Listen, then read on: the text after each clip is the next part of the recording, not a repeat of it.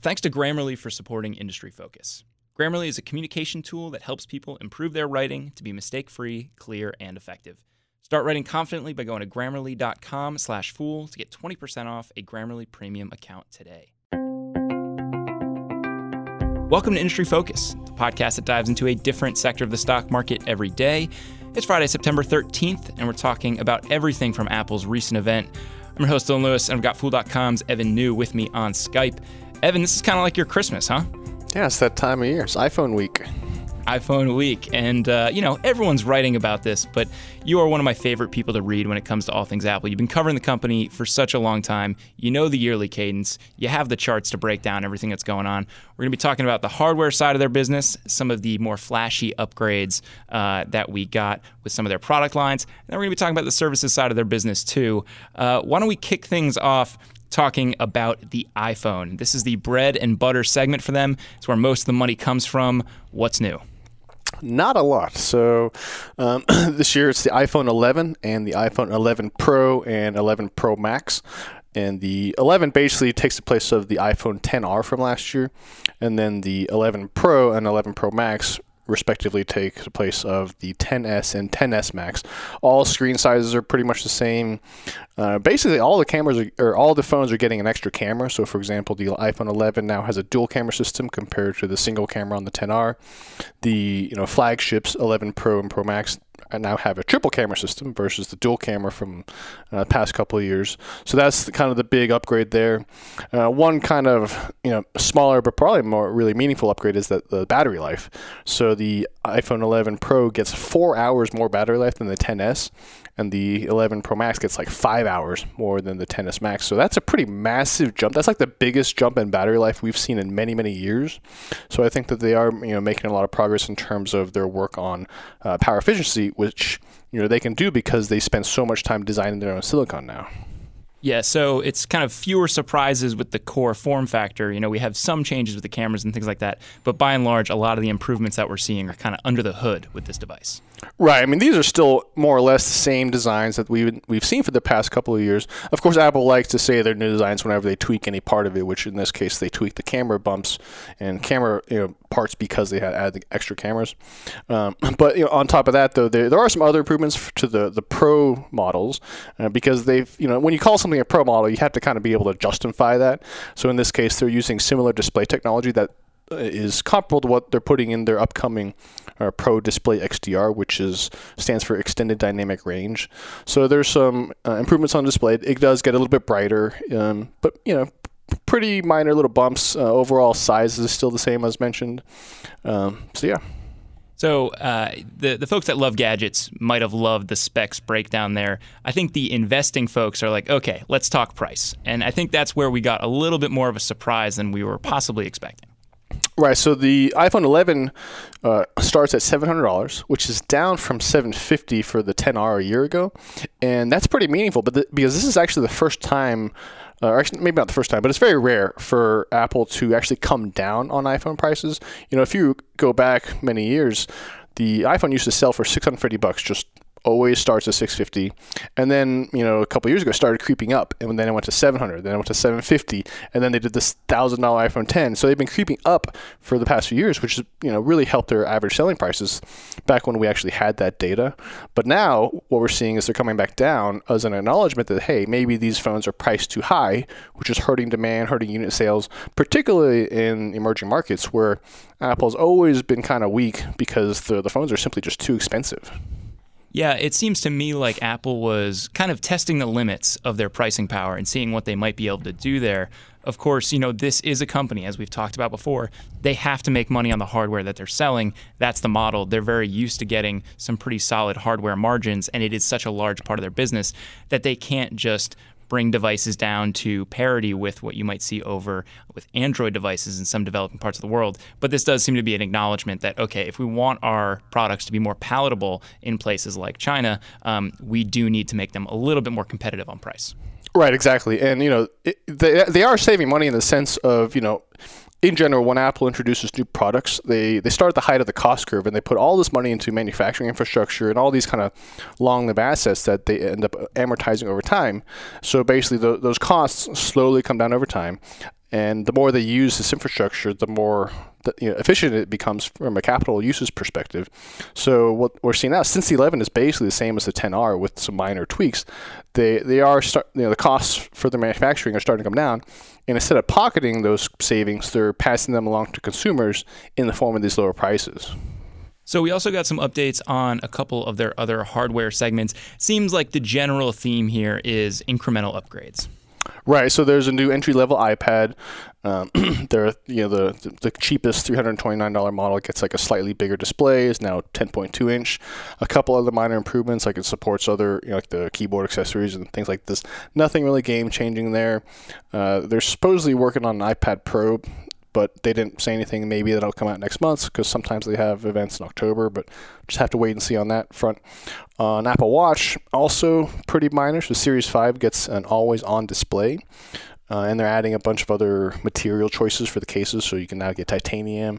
Not sure why they're going back and forth with the ceramic, but it's back. You know, they had discontinued it last year, but you know, it's back for what it's worth. And same thing though, the the Watch Series Five is also another story about power efficiency because they're the the display can uh, dynamically adjust its refresh rate all the way down to just one hertz, which means one time per second, uh, which is kind of how they can have it always on, so you can always read the time. So it makes it a little bit more convenient, so you don't have to have to like tap your watch to wake it up, or sometimes the watch doesn't recognize when you're lifting it, you know, you know turning it to face your face you. So you know, it's, it's again very minor stuff, and I'm personally not buying any of it, which is kind of surprising for me. Yeah, usually you are a hardcore Apple early adopter. You know, I, I, do think about some of these improvements, and what I hope is that with these battery life improvements that we see, you know, people are always super excited when they get their hands on the new model, and the performance is incredible compared to what they used to have because they're a couple of generations behind. The operating system and all the apps that come along with it have been upgraded, and they find that the battery power gets zapped like that. Apple has been slightly better, I think, recently at making their products last a little bit longer and not be immediately nullified by these OS updates. Uh, I hope that if they're making some significant improvements in battery life, that's something that will continue to be enjoyed. You know, when we're a couple generations away from these devices down the road. Right, and I think that's the key is that a lot of people these days, and the average upgrade time in the U.S. is now getting close to three years. It's a, I think it's around 33 months. This is going to be my first three-year cycle, or, which is kind of interesting. But uh, yeah, I mean, I think that a lot of what they're doing is really on the power efficiency side. So, for example, the battery life improvements on the iPhone are mostly about increased efficiency with the A13 Bionic chip because the sheer capacity of the battery itself is not going up very much. I think it's going up a tiny bit, but that's not what's what's attributable to this big increase in battery life. And by the time that you upgrade, so you know, for example, people are upgrading this year probably coming off like an iPhone 7, iPhone 8. And if you have an iPhone 10 or later, it's it's not really a big change. All right, we are going to talk about the services side of the business in a minute, but before we do, thanks to Grammarly for supporting our podcast. Grammarly is a communication tool that helps people improve their writing to be mistake free, clear, and effective. They encourage everyone, even the best students and top professionals, to use Grammarly to do their best work and accomplish even more of their goals. So let's talk about the product for a second. Grammarly is a writing assistant that makes you look and sound smarter, easily improve yourself and your communication at school, work, and almost anywhere with Grammarly. The tool helps people show their best self through writing, and it's available across platforms, including online browser extensions, desktop editor, and a mobile keyboard checker. And Grammarly comes with some dynamite features. It's available on multiple browsers Chrome, Firefox, Safari, Edge, and platforms iOS, Android, Windows, and Mac. Their free product reviews critical spelling and grammar issues, and Grammarly Premium looks out for spelling grammar, plus advanced punctuation, structure, style within context, vocab suggestions, conciseness, and readability for different occasions. You can help accomplish your goals with help from Grammarly. Stop making email typos on your phone. You can close more deals at work this year with your emails and polish up your resume to help get that new job. I know a lot of our contract writers use Grammarly, and I have to say it's awesome having a second set of eyes on any articles they submit before I see them. A lot less back and forth on the edits because of it. Listeners, if you're interested, go to grammarly.com slash fool to get 20% off your Grammarly premium account. That's grammarly.com slash fool for 20% off your Grammarly premium account. All right, Evan, so we've split the show up basically the way that investors have looked at Apple. We talked hardware in the first half. We're going to talk primarily software, and what that means is services now on the second half. This is a segment that Apple has spent a lot of time emphasizing over the past couple years. Right. So earlier this year, they unveiled four different services. Uh, at least if you consider the Apple Credit Card service, which I do because it contributes to their services segment. But then they also unveiled Apple News Plus, which launched back in March, and then they announced Apple Arcade and Apple TV Plus. So that was you know six months ago, and the whole time we've been waiting for more details on very specifically pricing, and, as well as availability. And so they finally provided that information this week. So both services will be five dollars each per month, uh, which is about what people expected for Apple Arcade, but also less than what people expected for Apple TV Plus. Apple Arcade launches later this month, and then TV Plus launches in November. I think the pricing on this is really interesting. And I'm reminded a little bit of the conversation that we had about smart speakers a little while back, Evan. You know, we, we ran through the market share of all of the major smart speaker manufacturers, and noticeably absent from that list was Apple, right? And we made the point that Apple generally needs to make money on the hardware that they sell because they're a hardware oriented business. Companies like Amazon do not. They can sell things at cost because they are really pushing the platform. Well, what we're seeing here on the streaming side is Apple doesn't really need to make money on streaming. You know, they can have it be a nice kicker and eventually grow it over time, but they're really willing to put out a low cost, build a big audience for any of these products they're putting out there Conversely, a company like Netflix, they're a pure play on streaming and they need to charge enough to be able to make money on their services, Evan. Right. I think that it's really more of to me like an acknowledgement that hey, this service was not going to be competitive with all everything that's out there and everything that's coming out there at ten bucks a month.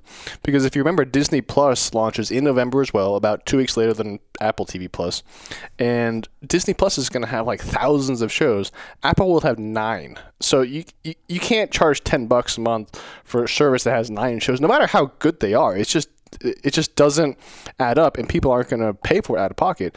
So I think that they're they're kind of acknowledging that in a way, and uh, at the same time, they're also being very generous with this.